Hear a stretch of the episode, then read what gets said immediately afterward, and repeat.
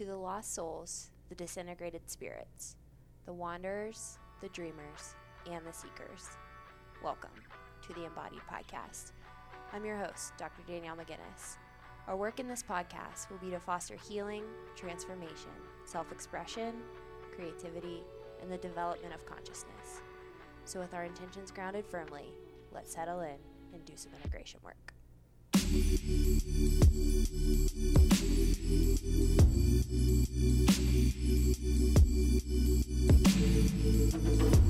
friends, happy Sunday, and welcome back to the Embodied Podcast. Today is Mother's Day, and so I wanted to wish all of the listeners out there who have experienced the experience of mothering in any way, shape, or form a happy Mother's Day.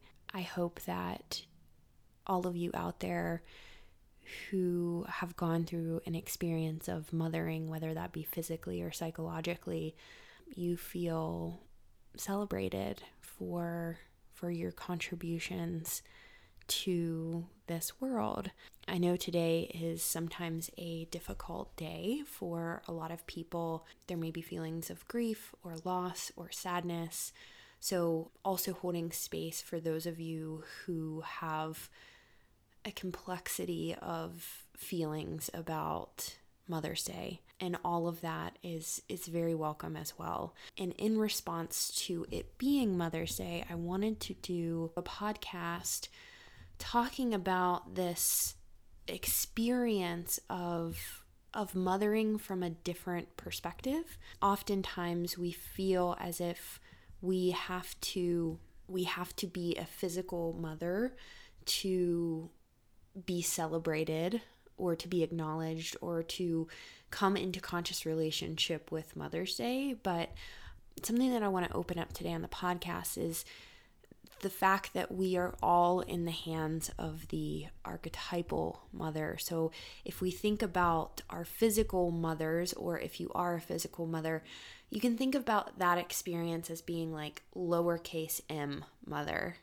And an experience or influence of the archetypal mother is like a capital M mother. So there's a there's a different um, energy uh, influence of this archetypal mother.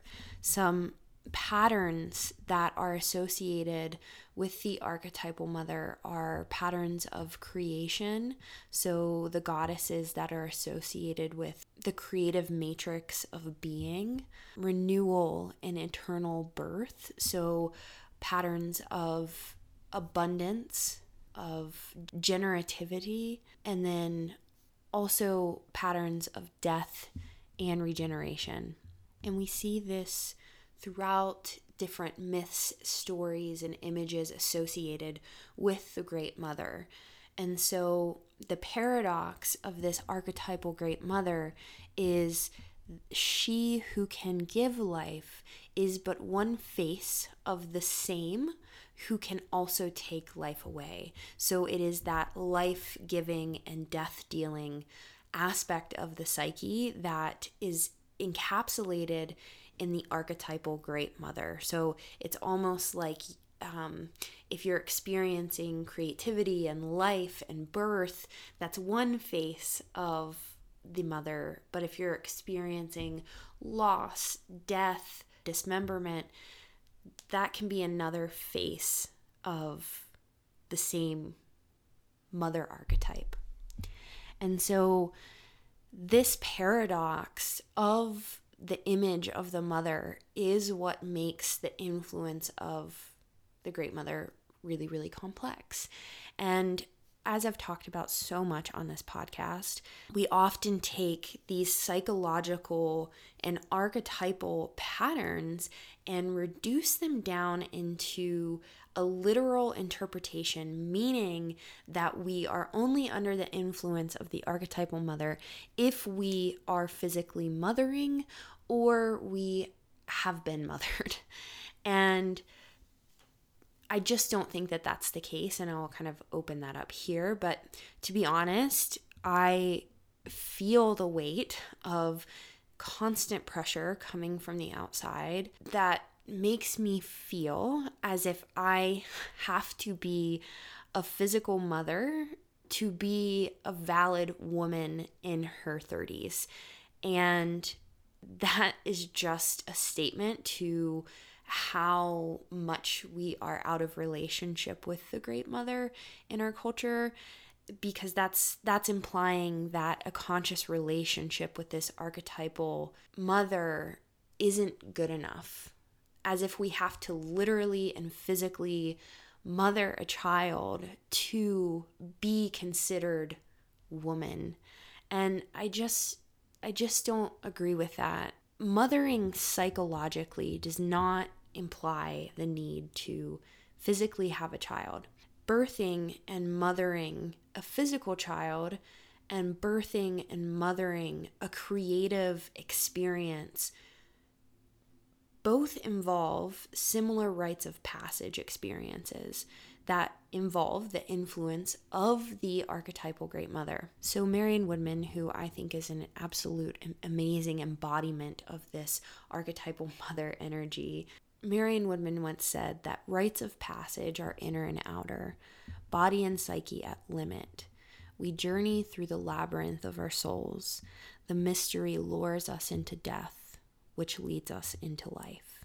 So, opening up here that this rites of passage in coming into conscious relationship with the mother doesn't imply that it's a pattern. It doesn't imply that we actually have to give physical birth to a child. We can metaphorically give birth we metaphorically move into the mysteries of death, which lead us into the metaphorical experience of aliveness of life. And so, the way that I create these podcasts, the way that I write, the way that I work in my garden, the way I tend to my home, the way I tend to the planet, the way I experience the world, the way that I feel about the world and others and myself, the way that ideas move from the imaginal into the ground of being or onto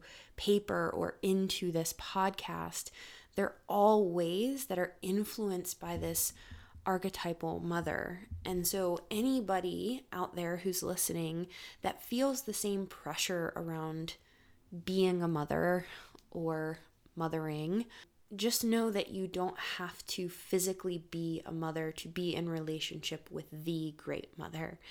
So, anyone who says that coming into conscious relationship with creativity isn't as hard as a physical birth um, might not understand what I'm talking about here.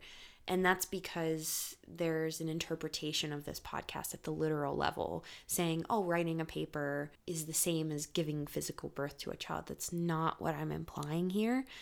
What I'm saying is that these outer life experiences of physically birthing and mothering a child and birthing and mothering a creative work, they're different for sure, but they both involve similar life and death dealing aspects of the psyche.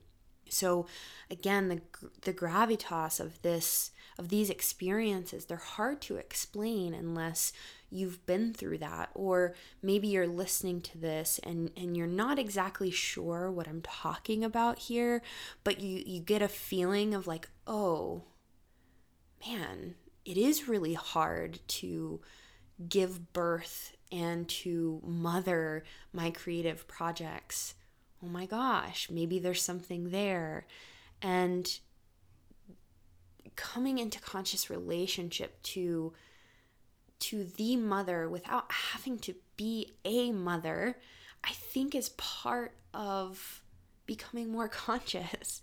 It's bringing that unconscious influence into conscious awareness.